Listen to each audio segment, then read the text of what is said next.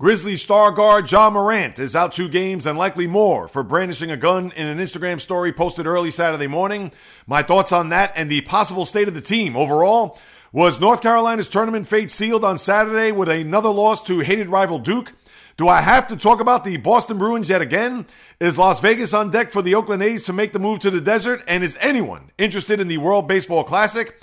Derek Carr has found a new home. Jon Jones is back on the top of the MMA mountain again, but for how long? Time to gear up for another jam packed, fast paced sports podcast. It's all coming up, but first, this message. J Reels here, just passing by to send a brief reminder to please subscribe, rate, review this podcast, the J Reels podcast, on wherever you listen to your podcast, whether it's on Apple, Google, Spreaker, Stitcher, Spotify, iHeartRadio, Luminary, Castbox, all of the major platforms that are out there whichever one that you listen to, once again, just throw me a few stars, write a review. I would greatly appreciate it just to increase the visibility of this podcast with all the others that are out there, especially this one, which covers all sports in roughly one hour.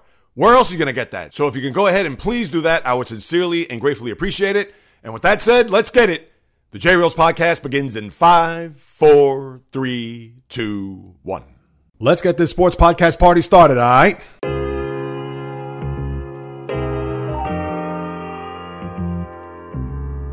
The J Reels podcast. Why don't you wait until July 1st to make an announcement? What a disgrace. He can rack up all these numbers in October, November, and December, but what really counts is let me see this in January. The sports rebel without a pause, delivering fast paced, jam packed sports talk like no other. Listen, I gotta call it as I see it. He is not a good player. I'm sick and tired of having to deal with the disappointment of this franchise. When does it stop? And yes, another winter that I can sleep in peace. Coming correct, direct, and in full effect. Let's get it. This is the J Reels podcast. Welcome aboard. What is happening, my good people? Greetings. How are you? How's it going? How's everybody doing out there? What is the latest and greatest? Hope everybody's doing well, feeling fantastic, in excellent spirits, riding high into the first full week of March as I get set to fill you in on all that's happening in the sports world as this is the J Reels podcast with your host, Jay Reels. For my first timers, welcome aboard. And for those who've been banging with me going back to the very beginning, somewhere in the middle, or even as early as this past Thursday, I welcome you guys and gals back. Here we go as we zoom toward the middle of March, getting through this sports dead zone, which actually has had some. It's been a little bit interesting with a lot that has been going on, especially over the last few days. And that's what we're going to cover as we'll kick off with the NBA. And if you're a fan of the Memphis Grizzlies for the 16 of you outside of the Tennessee area that follow this team, I'm sure you have to be puzzled and maybe even a bit perturbed by what has happened here over the course of the last 48 hours with your star guard and then even the team on a whole. And I'll get into that part of it in a moment, but I'm going to start off with Ja Morant because when I read the story and saw the video, and the first thing I thought to myself was, what is this kid doing? I get it that he was in a club somewhere in Denver as they're in the middle of a road trip currently in LA after losing in LA to the Clippers last night. And they'll play the Lakers tomorrow, I believe. But for Morant to just all of a sudden be in a club, who knows if he was smoking? I'm sure that was probably uh, somewhere in the middle of all that. And then with his left hand to put the gun up to the camera for the whole world to see I understand he's young. I understand he's still pretty much a baby when it comes to his career. We understand how talented and how great of a player that he can be. But this one is an optic unlike anyone, any team, any organization would ever want to see.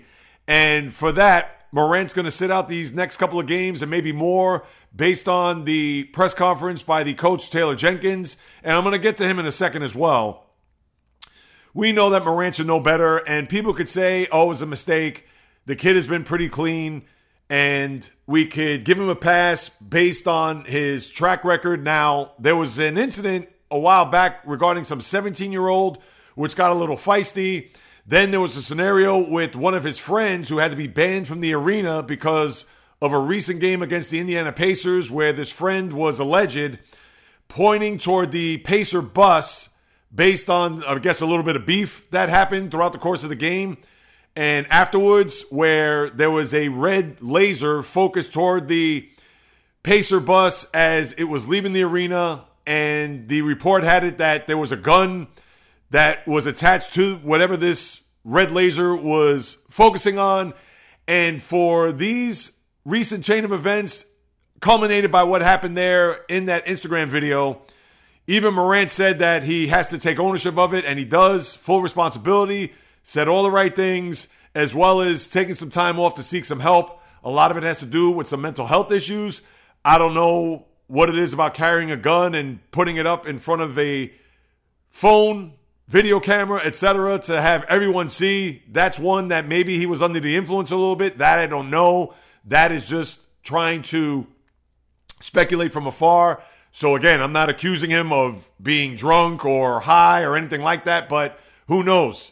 In the middle of a trip, he's in Denver, Colorado. We know that weed is legal there, so who knows? He probably thought after the game, before they fly to LA, what the hell? I'm just going to let loose, let it all hang out, and look what happened. He's going to be out for who knows how long. I'm sure he's probably going to get a week off, despite the fact that these two games he's going to sit out. And what more can you say for a Grizzly team that has kind of been through it a little bit this year? We understand that they've had a lot of success here over the last couple of years, and they had a little bit of a run last year. That wild opening series against Minnesota in the opening round when they lost to Golden State in the following round and understood that they did not have Ja Morant. Whether or not Jordan Poole, if you recall, tugged on his knee, and that pretty much changed the whole complexion of that series. But when we look at this team right now, the way it is, and what has happened pretty much over the last month or so, we can look back at that incident at Staples Center with Shannon Sharpe there on the sidelines as he was grilling Dillon Brooks and then Steven Adams coming over, and that was a whole scene. We could also look at this team not really arriving, despite the fact that they are a very solid team. They are a threat to maybe get to a conference final and into an NBA final. We know that they have the talent, but overall, you got to wonder whether or not this team is starting to unravel here. And now I'm going to get to the coach because Taylor Jenkins, he's not a household name. We understand that you're not going to have a Hall of Fame coach at every destination or every NBA city, but now he really has to look from within and then look at his team to say, hey, let's take a big, deep breath here. We understand what happened there early Saturday morning with Ja Morant. We're not going to have him. We understand that now there's a bit of a target on our backs based on some of the personalities of the team, a la Dillon Brooks. And knowing that this team, although they've been successful in the regular season now for a year and a half, but this does not mean this team is already built or NBA championship ready.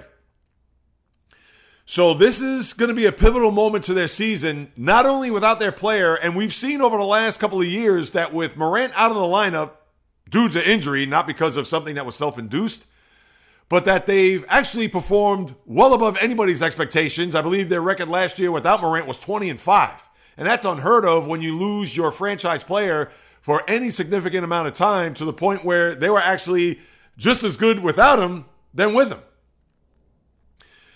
And now you have a scenario where because he's going to be put on the shelf and with the team starting to, I'm not going to say implode, but this is going to be a true test to see where this is going to lie for the rest of this regular season and into the postseason. Because I'm sure a lot of the players on the team are probably thinking already, we're a two seed, we could possibly be a one seed, we're a team that could be a threat to make it to the NBA Finals. Now, of course, we all know that as of right this moment, they are not going to touch the Denver Nuggets as far as the one seed goes because they are currently six games in a loss, six and a half back. And the Nuggets are going to cruise to a one seed and have home court throughout the Western Conference. But at the moment, you would have to think that Memphis with Sacramento just a game behind them and the Suns, they're starting to surge here with Kevin Durant back in the lineup. And I'll get to the Suns in a little bit. But this Grizzly team, as good as they are, as young as they are, as their window starting to open as far as a championship window, this could all go flying out the window if it's not corralled here quick, fast, in a hurry. And it starts with the coach. He's the guy that's going to lead these men to hopefully a destination that nowhere in Memphis or even in the state of Tennessee has ever seen, and that's an NBA final. They've been to a conference final in the past, as we've seen many moons ago, but for this juncture of the season, And for what has transpired here, they're really going to have to look in the mirror as a man to say, we either straighten this up, get our act together, not listen to the press clippings, not listen to any of the outside noise, although it is warranted, but for them to focus in one game, one quarter, one possession at a time. Because I'm sure this team is probably thinking that, yes, we belong. We're one of the upper echelon teams in the NBA. We're going to be a threat to possibly getting to an NBA final and maybe winning it. They could think that, they could wish that, they could feel it. But we all know in order for them to achieve that, they have to do it. And let's see them from this point on start to do it. And I don't know. Obviously, I'm not in the locker room. I don't know if there's maybe a bit of dysfunction or there's just too much of a laissez faire attitude. That I can't say. But Taylor Jenkins, I'm sure when he woke up Saturday morning to that news and having to deal with the magnitude of his star player and having to be out, and at the same time, getting the locker room together to the point where, hey, this is a team. We understand they're all separate individual entities. They're all going to dance to their own beat. But if we're trying to do big things here, we all must be on the same page. It can't be when we feel like it. It can't be when it's convenient. It can't be just for the hell of it. It has to be all in all the time. And now we're going to get to see whether or not they're going to be all in or it's going to be a fractured mess. So that's number one. So Morant is put on ice, understandably and rightfully so. Hopefully, he gets the help that he needs. He is a face of this league. I understand he doesn't play in a big time market, but Ja Morant, as we all know, is a superstar in the making. And for this to be on his, we'll say, personal bio, obviously not a good look. And you only hope it's the last, and definitely not more to come. Before I get to the Suns, I want to talk about the Bucks here. The Bucks had a 16 game winning streak, which was snapped there on Saturday night, thanks to the duo of James Harden and Joel Embiid, both scoring 30 and 10 assists. First time that's happened with teammates on the same team in the same game in what, 43 years, 44 years, 1979. So for them to have a big game, big effort to snap that winning streak, and the Sixers, who, as we all know, could be a threat there in the East, currently in third place in the conference. But last night, the Bucks started a new winning streak, winning in Washington. But Giannis Antetokounmpo, who I love, and I think he is, we all know, two-time MVP. How could you not like his personality, his game, etc.? But for him to miss a shot on purpose to get a rebound so he could get a triple double, and even he said it afterwards, saying that yes, I kind of stole one. Giannis, come on, that's Bush League. You know better than that. You're not a 10th man that had one of your biggest nights in your career. You're not a guy that is just thirsting for attention in that regard or for numbers. We understand that you could get 38 and 13 in your sleep, and the assists, yeah, they may not come every so often because he is such a guy that is a focal point, especially in the open floor. But for him to do that, come on.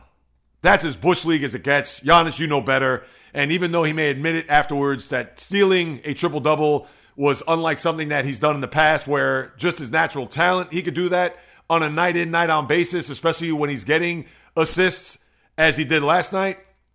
And all he needed was that last rebound. But seriously, come on, Giannis. You're much better than that. You're not a guy that's just toiling at the end of the bench that you had your unbelievable once in a lifetime evening where you stole one a la Ricky Davis. Remember that many years ago when he did the same thing that Giannis did, put up a shot, got a rebound, so you get a triple double. Ricky Davis, okay, fine. Giannis, inexcusable. And that's not to say that it's okay for Davis to do that, but Giannis knows better, and I'm sure that's one that he would like to have back. And who knows if the Wizards are going to keep that in the back of their minds if they meet up again down the road. I don't know if they do play again on the schedule, or who knows. Maybe if the Wizards somehow, someway make it into the postseason and get themselves into an eight seed, that they may go up against the Bucks in an, an 8-1 matchup and maybe get some retribution at that time. So that's what we have there with the Bucks. Just wanted to throw that in the mix. Now the Suns, they had a big game yesterday against Dallas, and with Kevin Durant back in the mix, two and zero going into the game yesterday, where you had Kyrie versus KD, not necessarily them going up against one another, but for the first time since the 2018 19 season that they weren't teammates. And once again, Kevin Durant prevails, gets a late bucket there as the Suns procure a 130 to 126 victory. And at the very end, you had Luka Doncic going up nose to nose to Devin Booker with a few choice words afterward. And a lot of that stems from that game seven in the conference semifinals last year where Luka toyed with the Suns. And if you recall, they got up to a 40 point lead. Chris Paul had one point in the game. It was an embarrassing show in a game seven on a home court that anybody has ever seen. And those memories are going to be long. Booker got into the face of Luka, and who knows if they're going to be some payback down the road if those teams are going to meet up. As of right now, it's interesting because the Suns are currently two games behind the Sacramento Kings, and as long as the Suns are healthy, you would think they'll probably get themselves possibly a three seed, maybe even a two seed. Who knows when it's all said and done, considering what we just talked about with Memphis. But let's just say if Dallas, and they're toiling right now, they have not played well. They're three and six since the trade when Kyrie went over from Brooklyn to Dallas. And if we could somehow, some way get a 3 6 matchup, or maybe even a 2 7, it could happen because Dallas is currently in the seven seed. Now, they'll be a part of the play-in tournament, but you would think they will come out of that. But it's quite possible you could see a 2 7 matchup if Phoenix does leapfrog over Sacramento and Memphis to get themselves at a 2, where we may see Dallas and Phoenix in a rematch somewhere down the line in the postseason, which would really be a hotly contested, high energy, and highly scrutinized series between those two teams. But again, we're a long way off. We can't get too ahead of ourselves when it comes to that. But that's something that we'll have to keep in mind. And as I said on a couple of occasions, if Durant's going to be healthy, the Suns are going to be a threat. Not just in the Western Conference, but in the whole league as far as them winning an NBA title. But, and a huge but, as I've said before and one last time, Durant is going to have to play in a majority, if not all these games, in order for them to get to where they want to be, their first ever NBA Finals victory. And as we saw there a couple years ago, they fell short to Milwaukee, and we saw how that unfolded. And then Steph Curry is now returned as he's back with that knee injury that he suffered a few weeks ago. And he played yesterday against the Lakers in a loss without LeBron James. And he's going to be checked in three weeks because of that foot injury that he suffered the week prior, where I believe it's a tendon injury. And that's going to be very testy and tricky to see how he's going to recover from that. So without LeBron, Anthony Davis had a monster game. And Curry, who's just trying to get back into the fold and see if Golden State can keep themselves within distance. Right now, currently fifth in the Western Conference. And when I mean distance of being four or five, I don't know if they're going to catch Sacramento or even the Memphis Grizzlies. They have too much ground to make up. But if they could stay maybe within four and get home court, possibly against Phoenix, maybe even against Sacramento, that's going to be huge. So we'll keep an eye on what Curry does here down the stretch to see if the Warriors could get themselves on track. And speaking of on track, how about the Knicks? They have been on fire. They have been torrid. They are winners of nine straight, including a double overtime win in Boston last night. And the Celtics are reeling here a little bit as they blew a 28 point lead, the biggest lead of the season, which was upstaged by Dallas last Sunday, if you recall. The Lakers had a 27 point lead, and then LeBron was out, and then they came all the way back to win that game. Well, Celtics said, hold my beer, as they had the Nets not only on the ropes, but pretty much dead in the water. And then Mikal Bridges resuscitated them, 38 points, as the Nets came storming back to win that game on Friday night. And then last night, without Jalen Brunson in the lineup, Immanuel Quickley put on, I guess, his cape and played Jalen Brunson to the tune of 38 points, double overtime as the Knicks prevail and currently are two games behind, or excuse me, one game behind the Cavaliers. And we talked about this last week about them wanting to get that four seed so they could have the home court in that first round. But nine in a row, and you would think even at nine in a row they would have made up a ton of ground, but they have not. But give it up for what the Knicks have done here. Just a stupendous job to get themselves ahead of that 7 through 10 play-in tournament scenario. They do not want to flirt with that or be anywhere in the vicinity of that. And currently, they are four and a half games ahead. So you would think that they should be in good shape and make the tournament without having to deal with that play-in scenario. So give it up for what the Knicks have done. Tom Thibodeau, Julius Randle, just a stupendous performance there last night. Even if it took two extra frames in order to win. And that's three straight wins because remember, early in the week, they beat the Knicks in the Garden here in New York. And they won the last three games against the Celtics. And that would be fascinating when you think about it because let's just say, now, granted, even if the Celtics were to grab a one seed, and if the Knicks stay 4 or 5, and currently the Celtics are two games in a loss and a game and a half back, Celtics and Knicks would meet up in a second round if the Celtics were to get the one seed and the Knicks stay in the 4 5 scenario. Now, of course, they'd have to win that series, which right now would be against Cleveland, and away we go. But one more time, we still have plenty of basketball to be played, so we can't really zero in and focus on any playoff matchups as we still have a month to go in the season. Besides that, that's what we have there in the association. So now let's pivot as I keep my high tops on and go to the college circuit where now we're into conference championship week. It has arrived. A lot of the tournaments will begin tomorrow, especially Wednesday, as we'll lead us into the weekend to see how this is all going to shake down for the final 68 teams, which a week from now we'll be able to dissect, dive into to see where we will end up here at the end of March into April as to who will be in the final four and who may be cutting down the nets. And one of those teams that was this close last year from cutting down the nets that made it all the way to the national championship game, the North Carolina Tar Heels. Well, as of this very moment, it looks like they're going to be on the outside looking in, unless they run the table in the ACC tournament this week. They lose to Duke there on Saturday night in their building. We already know that this team was on the bubble. We already know that this team was a preseason number one consensus overall in the nation. And right now, they are on the outside looking in. That even if they were to go to the ACC tournament and lose, they're not going to make the tournament, at least not in my eyes. And not that I've watched every second of North Carolina basketball, but how could you give this team, who is currently 19 and 12, that even if they win a couple of games and go, what, 21 and 13? And who knows? I'm sure the committee is going to look at it and find every little inkling when they break down their little stat sheet when it comes to who they beat as far as the teams in the conference, overall, power rankings, you name it, you know, quad ones and all these different quads that have now come out over the last couple of years that they may find their way in. But I think it would be a disgrace if they do because what have they shown you this year that they are deserving to be a tournament team? And it's not as if they don't have players. It's not as if these guys jumped ship to the NBA and they were left bereft in the cabinet as far as talent goes. Because we know the talented players are on the team. They had the backcourt that's been big, especially when you look at their run last year. Armando Bacot, we all know that he's been a force there up front.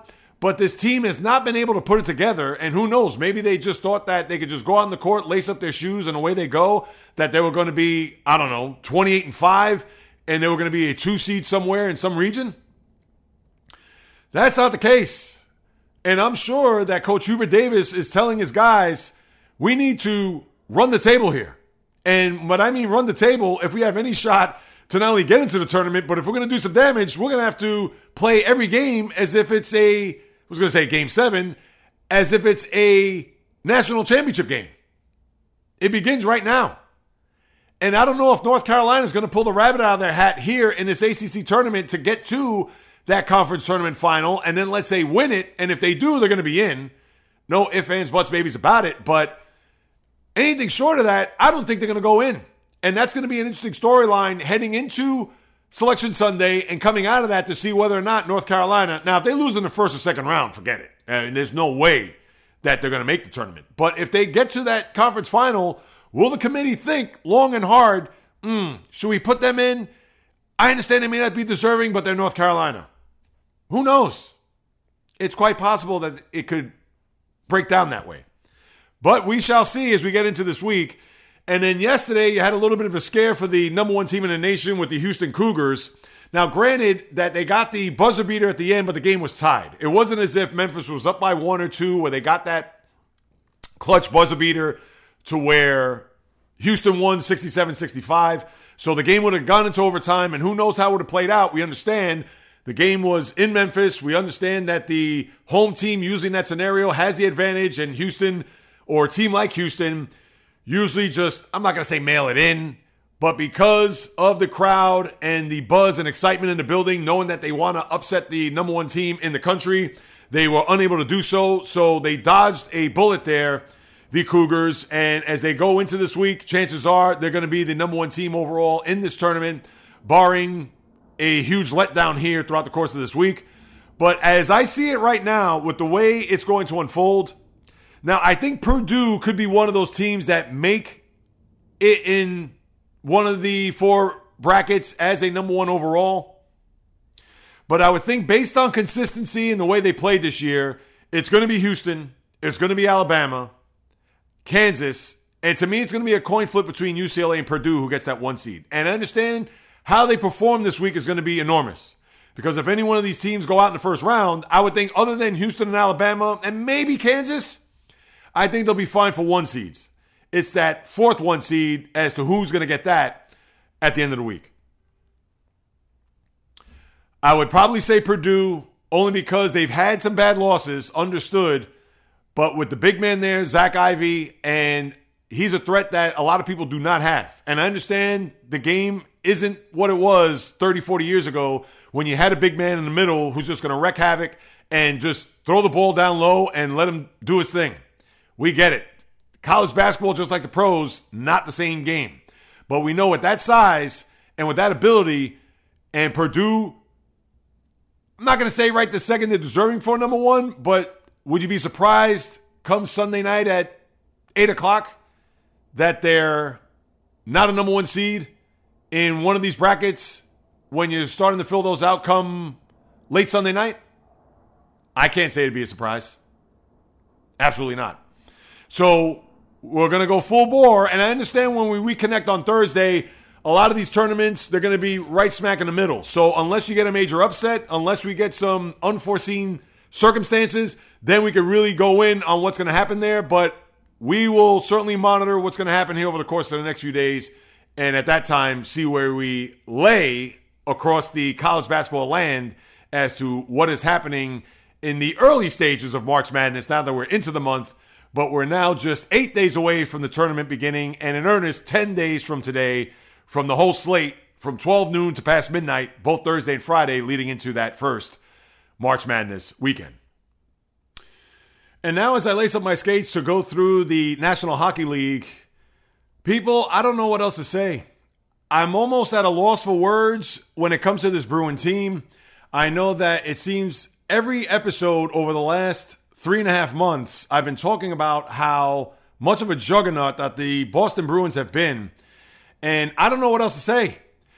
Just get us to the middle of April and let's start the playoffs because there's nothing more that needs to be said about what this team has done here throughout the course of what has it been? 60 games? They're currently on a 10 game winning streak. Their goaltender, who scored a goal in the game last week, is 32 4 and 1. Linus Ullmark. One more time 32 4 and 1. Just give him the Vezina Trophy for top goalie in the sport. So let's start there. They have 20 more games to go. They are currently 49 8 and 5. They have 103 points. And the trade deadline, which came and went on Friday, they also brought in another player from the Red Wings and a one Tyler Bertuzzi to an already loaded team in which they brought in the two guys from the Capitals there and Hathaway and Orlov there earlier in the week. And that goes along with the Charlie McAvoys, with the Patrice Bergerons, the David Krejcis, the David Pasternaks. I mean, this team is as loaded as it could possibly be. And all I could say is, and the team has come out and said this as well recently. It says it doesn't matter about this winning streak. Yes, we've been on such a roll. It's been such a unbelievable year, but it's all about the Stanley Cup. They're saying, and as we know, and as we've seen, and as I've talked about, just because they have the best record in the sport, just because they may shatter records overall when it's all said and done, as far as wins in a season or point totals in a season We've seen meltdowns in the past, a la the Tampa Bay Lightning 2018 19, as I've said before, and hopefully I'll say this for the last time. But again, I have to acknowledge that this team has just been running rampant throughout the league, whether it's at home, on the road. They had a three game losing streak a couple years ago, and it was almost as if for them that the sky was falling. And what happened after that? They just reeled off 10 in a row, including the Rangers there on Saturday where Patrick Kane has done nothing in the two games. I understand you got to give him some time. But the Bruins, I have to start off with them because they've just been unstoppable. And I don't know of any more superlatives to say throughout the course of this regular season to just continue to throw bouquets at their feet because I've run out of them. And I'm sure you guys and gals are sick when I talk about the NHL that I seem to always start off with the Bruins. But when you have won the way they've won this year, and what they're doing is historic, and we understand all that's going to matter is what's going to happen in April, May, and June. Just like the Lightning a few years ago, or even with the LA Dodgers winning 111 games last year, where we thought, oh, is it a shoe in for them to make it to the World Series? And what happens? They got bounced in the divisional series to San Diego, a team that was a wild card. And they've owned the Padres over the years. So we understand this is the beauty of sports. We could see the highest of highs here in the regular season, and that's why I don't get geeked up with regular seasons. And just to pivot real quick, when the Mets won 101 games, and you know I ranted at the end of that year. If you haven't, you want to go back to listen to those couple of podcasts when they got swept in Atlanta and blew the division and then lost to San Diego the following weekend. You knew that I went in on that team. I never got high and mighty with the Mets season throughout the entire year. I never said, oh, hey, hey. Now, I did say that with the way their season is going, it's World Series a bust, and it was a complete bust at that. But this is why I don't get pumped up on regular seasons. I never do. And it's not because I'm jaded or cynical, it's because no one's going to win a trophy, especially if you're the Boston Bruins 62 games in for winning 49 of them and having 103 points at this point in the season. No one. Yes, they're going to get some accolades. Yes, they're going to get some praise. Yes, they're going to get all that. But what does it win you? Absolutely nothing. Zero. Zilch. But I have to stress once again with how they played, how they performed, and the reinforcements that they brought to this team over the last couple of weeks. It's almost as if this team is destined to win a Stanley Cup. And if they don't, it is going to be not a minor. It is not even going to be a major. It is going to be a colossal disappointment. It is. Let's call it as we see it. Because there is no way that you have a season like this for them to go up in smoke at any point. And you can lose a game seven in a conference final in your building in 14 overtimes. I don't care. You lose that game, it's awful. It's a terrible season based on what they've been doing to this point. So that's all I got to say with the Bruins. Hopefully, I won't say any more, any less, unless by I won't even go Thursday because I don't know how many games they have between now and Thursday. But let's say a week from today, if they're on a 14 game winning streak, I guess I have to bring it up. Or if they lose the next four, I have to bring it up. But if they go two and two, three and one, whatever, I won't bring it up. But that's just how they performed here, and there isn't anything else more that I could say about what they've done here to this point. And the trade deadline on Friday kind of came and went. Yes, you had some minor deals. I know the Minnesota Wild made a couple of moves, bringing in the defenseman from, uh, I believe, San Jose. Oh, maybe in Anaheim, excuse me. I'm thinking of now Timo Meier because now I was focused in on the Devils. That was going to be my next thing, but I had to talk about the deadline. You did have some moves, nothing major. All the major moves were made pretty much from the time of the all Star game with Bo Horvat up until the beginning of last week. You had your major trades that had taken place and all the transactions and player movement. And then Friday, you just had a smattering of, I would say, good moves, teams that were going to make a last push to bring in some experience, to bring in an extra body. And that was pretty much it. So I'm not going to say it went out with a whimper, but it certainly didn't go out like a bang the way it did the two or three weeks prior to that. And now that the dust is settled and everything is pretty much calmed from the trade deadline storm, Timo Meier did get his first goal there as they beat the Coyotes. And as we've talked about between the Hurricanes and Devils, that's going to be a fight to the finish. Both of those teams are separated by two points, although the Hurricanes do have a game in hand. So that's something that we're going to have to see as far as that race goes because you want to get the top spot, especially when we're talking about home ice. Now, we know that the Bruins are going to have home ice throughout the East. That goes without saying. But if you want to be able to have that first or second round, you want to be able to get that one seed so at least you can have those first two series in your building.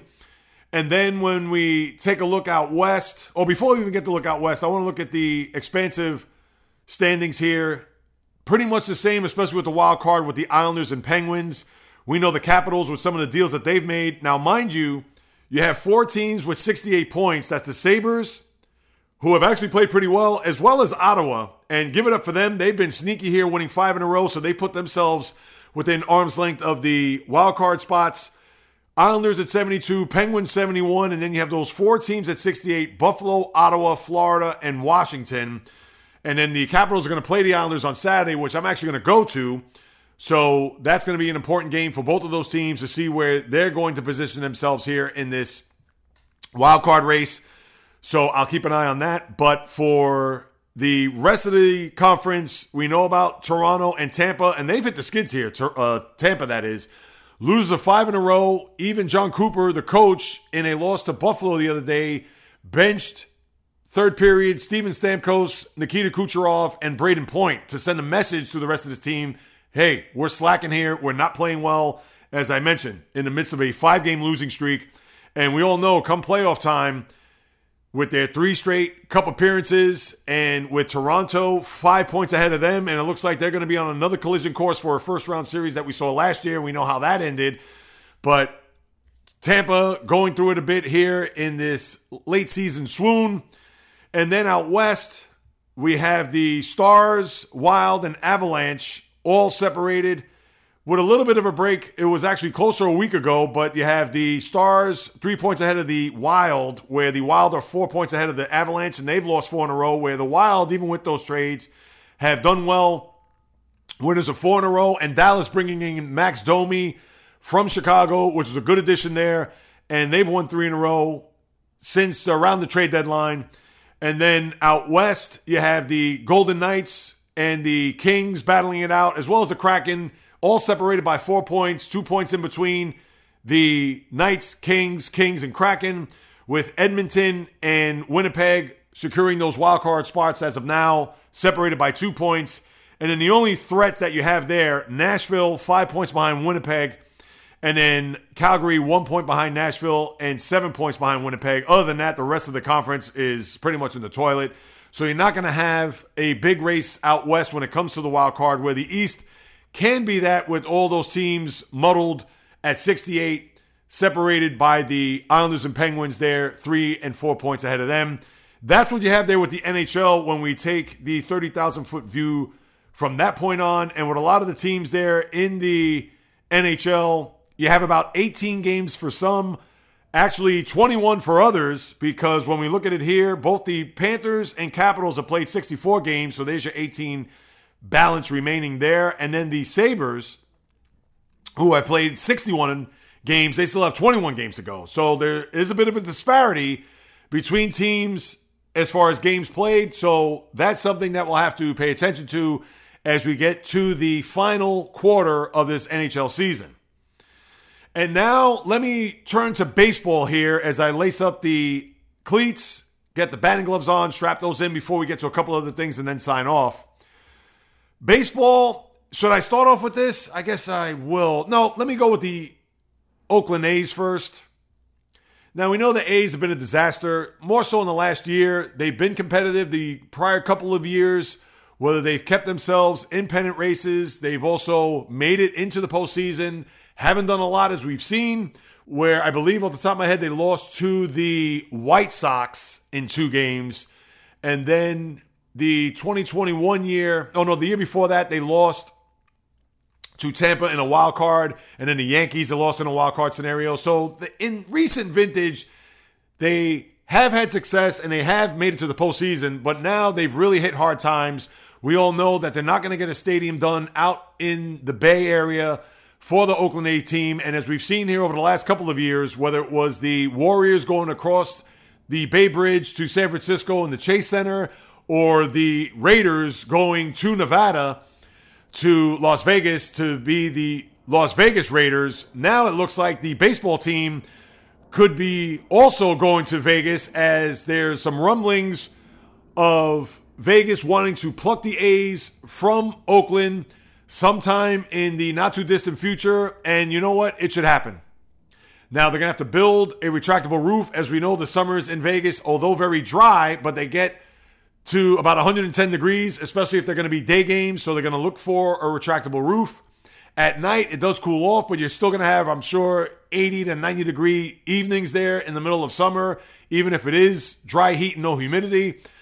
But now could be the time where Vegas is going to start moving and shaking to get some buzz and some attention to that city, knowing that they already have a hockey team that's been there for a few years, with the football team that's been there a couple of years, and I can't really gauge whether or not that they've been embraced by the locals there in Vegas. I'm sure a lot of them are out of towners. I'm sure a lot of those get the tickets from casinos and sponsors and corporations, things of that nature. But now the baseball team could be heading there. And I'll have to say this it's sad. It's awful because Oakland and the fabric losing the football team and now losing the baseball team. And I get the basketball team too, to a certain degree. We can't discount that. But we know the A's in the 70s and even in the late 80s, early 90s and what they've done there. And although they have not had a lot of success from that time, you want to say the early 2000s with Jason Giambi and Miguel Tejada as they made it to the playoffs, but had zero success, blown a lot of elimination games where they had 2-0 series leads and just spit the bit, whether it was to the Yankees in 01 and had a game five in their building where they had to win a game four in Yankee Stadium 2000, and then they gave up six runs in the first inning thanks to Gil Heredia, if you remember that. So a bunch of these games and a bunch of these opportunities 2-0 to the Red Sox in 2002 and I believe in 2003. Maybe not 02. I know 03 where the Red Sox had that advantage or the A's had that advantage and the Red Sox came back and won. But for Vegas, and this is going to happen anytime soon, but let's get the ball rolling. Oakland's not going to support that team. That city, that area, it is just going to be full of tumbleweeds, and there's going to be no groundswell to keep them there because of the other two teams that have departed. So let's just get this started. And I don't want to see that happen. I really don't. But when you're looking at scenarios, whether it's in Oakland, to a certain extent, even in Tampa, as they need a new stadium in the worst way, and there could be some relocation there in that regard.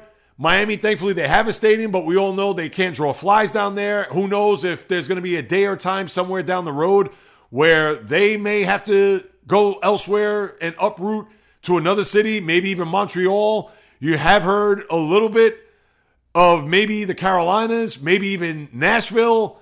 So there are some other destinations that teams are looking to see if they could bring in a Major League Baseball franchise. But I bring up Oakland because this is what I read here over the weekend, and let's get to it. Oakland, as we all know, it's just a wasteland out there when it comes to sports, and might as well just take the baseball team with them because they're not going to do anything to keep them in Oakland or by the Bay based on their track record recently, and even with the deep history that they have with the baseball team going back to the 3P teams of the 70s, Charlie Finley, Reggie Jackson, Joe Rudi, Vida Blue, and then even the Jose Canseco, Mark McGwire, Tony La Russa led Dennis Eckersley teams of the 80s. Uh-uh. Not going to happen. Might as well move on, and away we go there as far as that scenario with the Oakland A's. As far as the World Baseball Classic, that is going to start on Wednesday. And you're going to have teams playing in various parts Arizona, Florida. They're also going to play in Japan. And with the tournament starting on Wednesday, the only thing I'm going to say here is I may follow it a little bit. I'm not going to look and see what times these games are going to be played. I'm sure the games in Japan are going to be played first thing in the morning. So when you wake up and have your donut or your while having your oatmeal with blueberries and almond milk or a tofu scramble or maybe even a chai latte. If you're going to be up and at 'em that early to watch those games, I know this guy isn't. But I will say this I know that just taking a peek at what to possibly expect here. Now, we know U.S. is defending their previous title going back to 2017. But it looks like the favorites here in this order are going to be Dominican Republic, as their lineup is just stacked and they're going to have Sandy Alcantara pitching on top of that to go along with some of their other keep. I mean, the lineup is just ridiculous. I mean, it is literally an all star team. And as we all know, that is a region where they're just growing on trees, the baseball talent there in DR. But with them, U.S. followed by Venezuela, maybe Japan, I think would be third based on what I saw. Venezuela and then Puerto Rico. Those are going to be the top five teams that we're going to have to take a look at here. And as we saw there in the championship scenario in, what was it, six years ago, where it was PR playing against US and US was able to prevail, I would love to see a Dominican U.S. final.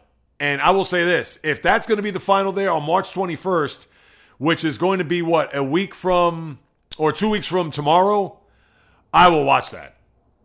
And I'm sure that game's going to be 9 o'clock. I believe those games start at 9.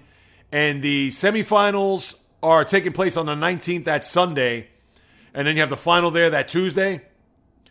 I will watch that game because that is going to be a spectacle considering where it's going to be played down there in loanDepot Park in Miami. You're going to have the influx of the Caribbean, whether it is going to be the Cubans. I'm sure you're going to have quite a few Dominicans that are going to be there to watch that game if it does happen to turn out that way. And that is one that I will definitely watch. Not to say that if it was Japan and Dominican Republic or USAPR or whatever, but just to see those two squads go at it. And remember, Dominican Republic won in 2013 because Japan won the first two, I believe, in 06 and 09 before DR won in San Francisco uh, 10 years ago. And then you had the scenario where the USA team won in 2017. So we shall see how that's going to shake down. I don't know who's interested in that. Like I said, I'm not going to follow pitch by pitch or game by game. But as we get deeper and if the storylines continue to build, I will definitely follow it and keep an eye on it. And if it does happen to culminate in a Dominican Republic U.S. final, I'll be all over that. So that's what we have with the baseball. Other than that, nothing else to really discuss or get into there. Oh, there are a couple other things that I think about it. Bryce Harper reporting to camp there on Wednesday. Remember, he's recovering from the Tommy John surgery that he had, so he was excused. He will be in camp there on Wednesday. Chances are you're probably not going to see him until maybe June, if I have to say May at the earliest. So we'll see. I'm sure there'll be a press conference with Harper to see how his recovery is going along and what the prognosis is going to be. So I'll be in tune to that. And then we talked about this weeks ago with Mike Clevinger, how chances are he was going to likely face some sort of discipline by Major League Baseball based on these alleged reports about how he was physically abusing and even verbally abusing his own family. That's his wife, his two moms, his in law, and his actual mom and his kids. But based on what they found, that they are not going to discipline Clevinger by any stretch of the imagination at this point. Who knows what else is going to be uncovered in the days and weeks to come? But as of right now, Clevinger is just going to skate by the hairs of his chinny chin chin. So Clevinger, I'm sure, is in camp. Remember, he got traded in the offseason. I want to say to the Brewers. This is how much I forgot about Clevinger as far as where his playing team or where he's come about here over the last few weeks. But Clevinger is a guy that is now going to be all about getting himself back in gear, putting this aside, and picking up where he left off there as a member previously of San Diego and now a member, as I looked this up, uh, the White Sox. Yes, not the Brewers. I had the Brewers in the brain for whatever the reason. We know he was a Cleveland Indian at the time, went to San Diego, and then now San Diego to the Chicago White Sox. Milwaukee Brewers, he is not, so that is my error there. My apologies. Two quickies here. NFL, Derek Carr has found a home. He's going to go to New Orleans to be a member of the Saints. He is an upgrade. Better than Andy Dalton, better than Jameis Winston. Carr, as we've talked about time after time, he's a guy that has played well and is a competent quarterback, but is he a guy that's going to get you to the promised land? You need to have all the pieces in place. And think about it. He had good pieces in L. I was going to say LA. In Las Vegas, LV, where he had a good running back in Josh Jacobs, where he had a good tight end, although it was out for most of the year, and Darren Waller had Davante Adams, his former college roommate, and that led to them not making the postseason. So even with the scenario regarding the Saints, they're not going to have Michael Thomas. I believe he's going to be cut in the days to come, as we're just what about nine days away from the start of the NFL season where free agency will open. Uh, there'll be a frenzy from that point on. And I'm sure you're going to hear a day or two before that where you're going to get a run of free agents and where they're going to go before the free agent period begins. So we're going to have that to look forward to and that to pay attention. But Derek Carr is your first guy that is off the list. He's going to be a member of the Saints and again, he is an upgrade, but not a guy that is going to really improve the chances of the Saints, even in the division, when we think about it, because the Panthers, they're going to be looking for a quarterback. And even though they had a very good second half of the year, although they did not make it to the postseason, but we do have to wait and see how the Panthers are going to go about getting a quarterback on their team with a new coach. The Buccaneers, we know they're going to be floundering. Obviously, Tom Brady is gone. The whole mystique and the aura of the Buccaneers is going to go south, just like the division that they play in. But with them and then the Falcons, who cut Mariota last week, and they're also going to be looking for a quarterback, who knows? You may have a scenario when it's all said and done that the NFC South could be a division leader at 7 and 10 or 8 and 9. Just like we saw last year with the Buccaneers, who are 8 and 9. So Derek Carr, right this very second, is the best of a bad lot there in the NFC South. So right there and then, you'd have to put them as the favorites to win the division, which is not saying much. But Derek Carr, there he is, there in New Orleans, at least for this upcoming year. The terms of the contract have not been disclosed. And you also have the former Panther owner, Jerry Richardson, passed away at the age of 86. And I get it that there's not many tears that are going to be shed by some faction. And I understand the passing of somebody, even with the track record. Remember, he had to sell the team based on some reports of not only racism, but also inappropriate behavior in the organization where Richardson had to put his team up for sale. Thoughts, prayers, and condolences go out to the Richardson family. 86 years of age. I just had to bring it up here. And as we all know, again, did make it to a Super Bowl, brought football to Carolina, had success there in that second season where they went to an NFC championship. We all know about the Super Bowl that they went to in 2002, that season, where they lost to the Patriots in a very exciting game, exciting second half. And of course, the end of his tenure is marred by the events that had taken place there within the organization. And Richardson, again, transitions at the age of 86.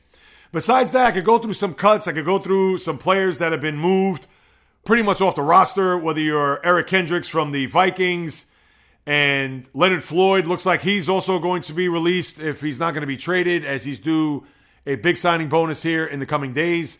So that's what we have here with the NFL. We're going to get to that free agent period in the next nine or 10 days or so. Obviously, I'll be all over that as the NFL now is going to raise their curtain and the 24 hour news cycle that is the NFL now is going to be a buzz. As we know, the Shield, Impenetrable, etc., is going to take over the sports world here over the course of the next couple of weeks. And then lastly, we had a MMA bout UFC on Saturday night between Jon Jones and Ciryl. I say Gagne because he is from France. I know people are going to say Gan. People are going to say Gain when you look at it and you're going to read it the way it's spelled. But I'm going to say Gagne because obviously he's from France. And these two were in the center of the octagon there on Saturday. We know the back of Jon Jones's, I'm not going to say UFC card if there is such a thing, but the back of his resume shows that A, he is a legend in the sport. A, he belongs on Mount Rushmore. But B, and this is a big one, he does have a lot of baggage with everything that's happened outside of the octagon, whether it's with disputes with the law on top of performance enhancing drugs. He can't seem to get out of his own way. We all know the type of fighter he's been throughout the course of his career. And Saturday night rang the bell. And in the first round, two plus minutes in, Gagne went by submission. And Jon Jones is now, once again, your heavyweight champ in UFC. There's no disputing how big of a figure he is in the sport. There's no disputing that the guy is a legend. Listen, I don't follow MMA the way other people do, and I don't watch the bouts the way other people do. I get it. This has been more of a sport that has really taken off here over the last, I would say, off the top of my head, six, eight years. It's been around a little bit longer than that, but it has really become popular over the last decade. There's no disputing it. But for someone who is slowly but surely getting into it, remember, I was a huge boxing fan growing up, and the sport I understand has its personalities and it is pretty much on life support if you ask me, but we know that MMA has pretty much superseded that. I know more people are going to plunk down whatever it is, $49.95 or $69.95 to watch an MMA bout than to watch Terence Crawford go up against Errol Spence Jr. Unless you're the dying boxing fan that has to absolutely see it. But even with all that being said, and knowing that Jones is this legendary figure, my question is, is that yes, he's back, but is he here to stay? Is he going to be around? Is he going to get out of his own way? Is he going to have some length here to the point where he could really stamp his place in this sport forever? And I understand he already has done so, but I'm talking about from legendary figure to immortal. Is he an immoral fighter right this second? And I get it that the MMA fan could bark at me and say, absolutely he is. Look what he's done in the ring. Look at everything that he's done inside that octagon. And I understand you got to include the stuff that's outside of it. Because let's just say, for argument's sake, that if he was clean throughout and did not have any of these run ins with the police or had PED issues or anything to that ilk, this guy would literally be not only just the pinnacle of his sport, but you'd have to say fighting overall, maybe even boxing. As crazy as that is to say. But we got to give him the benefit of the doubt. This is a guy that has been just not only otherworldly, but he's a guy that has certainly made his mark in the sport to the point where he's 27 and 1 and won no contest. And when you're that, and he could have been a lot more, where he probably could have already been an immortal fighter, to me, in my eyes, there's still a little bit more work to be done. And that's not to say that he can't fight, or it's not to say he can't do it, but all the stuff outside of the octagon has damaged what would have been an immortal career just legendary. And that is my point. And that by any way, shape, or form is not a knock. That's just a fact. You can take any of these players in any sport. And I'll give you a great example. Let's look at Kawhi Leonard. Yes, we know he's a two time NBA champ, two time finals MVP, hasn't won a regular season MVP. But we understand in the NBA it is different because it's all based on the postseason. And yes, he's had those two pieces of hardware, really four with the titles and the MVPs. But if he would have played more consistently, if he would be more as far as I get it coming out of an ACL injury, but if he were to play more consistently to the point where he's always at the top of the MVP regular season food chain. And yes, we could look at him as maybe not a legendary player, but he would be more legendary if he played more often. And he's going to be a Hall of Famer. We understand that, and that's how he's going to get immortalized. But part of being great and being an immortal or being that type of player is that you play all the time. Of course, injury is going to play a part of that, but you play consistently and a lot, and that you achieve the ultimate success. And when you look at Kawhi Leonard's career, you can't say that. Yes, you could say that he's a champion. Yes, you could say he's a finals MVP, but he's not going to rank among the top upper echelon, let's say top 20 of all time, based on him not playing that much. And with Jon Jones, yes, he has performed at a high level and he's shown and proved that. But to be legendary, to go immortal, two different levels. And that's what I'm talking about. So let's see if he can keep his nose clean, stay out of his own way, get a lot of bouts under his belt. I don't know what other competition could try to steal the belt from him. Looks like there's probably a short list of that, but he's got to stay clean. He's got to keep his nose clean. He's got to stay out of trouble. And let's hope he does so so we can see more of his greatness so it can lead him to that immortal mantle and career. That'll do it, my good people. Another episode in the books. Thank you so much for those, whether it's your first time, 10th time, 100th, or you've been with me from the beginning. Your participation is never taken for granted. Thank you for stopping by. Thank you for all you've done to be a part of this podcast. And if you haven't done so, like I mentioned at the top, please subscribe, rate, review, throw me a few stars, write a review. I greatly appreciate it. Also, if you want to hit me up on any of my social media accounts, you could do so with the following on Instagram, TikTok, Facebook, the J Reels Podcast. Check out my YouTube channels. I'm posting videos by the day. depending on the sports day, I understand sometimes it gets a little quiet, and I'm just not going to manufacture something off the top of my head, although I may do so depending. But at YouTube, it's just at J Reels, not the J Reels podcast, at J Reels there.